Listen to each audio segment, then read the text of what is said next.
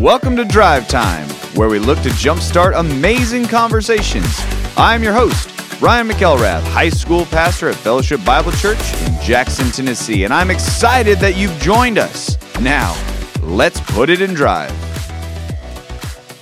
Welcome to another episode of Drive Time, where we answer kids' questions to spark amazing conversations. Hey, today is our first time that we get a biblical character question. I am really excited about these. I love diving in and talking about Bible characters.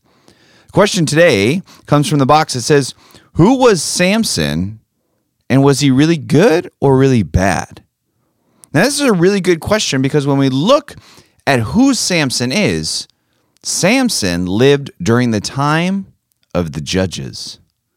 It was in the in between time between the conquest of the promised land by Joshua and the time of the kings with Saul and David and Solomon and so forth. In the time of the judges, scripture says over and over again in the book of Judges, everyone did right in their own eyes. Everyone was doing what they wanted to do. In fact, the entire book of Judges is a cycle. It's a cycle of people falling away from God, God rising up a judge to help them in their time of need, whether it was enemies at their doorstep or needing to hear God in a different way, leading the army in charge to uh, to defeat their enemies, and then they would come back to God, and then they would do it all over again. It's kind of a picture on who we are. We sin and we repent and we come back to Jesus, and yet still, because we're sinful, sometimes we fall back into sin time and time again. So Samson is one of these judges that God had raised up. And according to the scripture, Samson's hair was to grow long so that he would have the strength of the Lord with him. So let's talk a little bit about Samson. Let's do a little introspect. Samson was called by God to be a protector of Israel when they were being ruled by the Philistines. God gave Samson super strength that allowed him to defeat hundreds of Israel's enemies all by himself. But Samson forgot that his power came from God too many times. And too many times he tried to take the credit for himself. Too many times Samson went after his own desires, whether that was in relationships or pride or power and there were times, few times, that Samson lost sight of who really truly gave him his power. And ultimately, because of his pride, Samson was captured. He had that long hair that had never been cut, but his hair didn't give him power.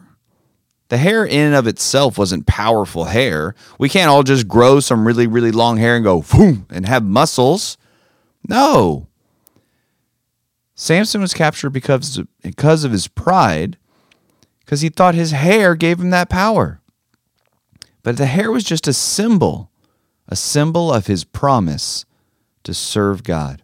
He was so sure that no one could capture him or overtake him. He even told an enemy, he told Delilah, a Philistine, how he could be made powerless by shaving his hair. And so Samson's enemies cut off his hair while he was sleeping and attacked him. Judges 16:20 is one of the saddest verses in Samson's story. Judges 16:20 says, "And she, Delilah, she said, "The Philistines are upon you, Samson." And he woke from his sleep and said, "I will go out as all the other times and shake myself free." But he did not know that the Lord had left him. Wow. Samson thought he would easily defeat his enemies once again, but he didn't know that God wasn't going to help him this time. And he was captured. Now, the beautiful story about who God is and his grand plan is that God is a redemptive God.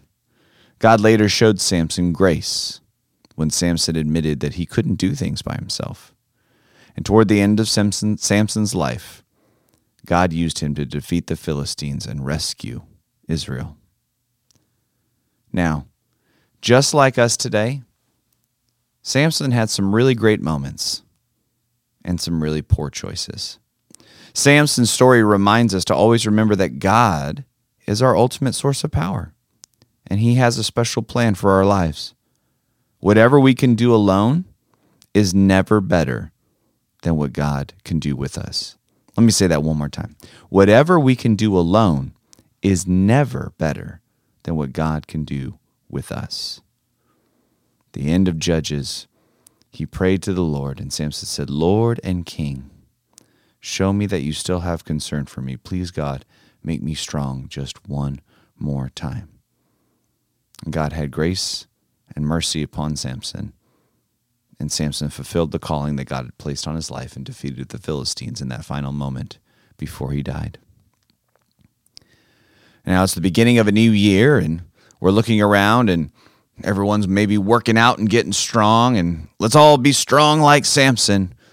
But we have to remember something physical strength can be amazing, and God gives us the ability to exercise and become strong.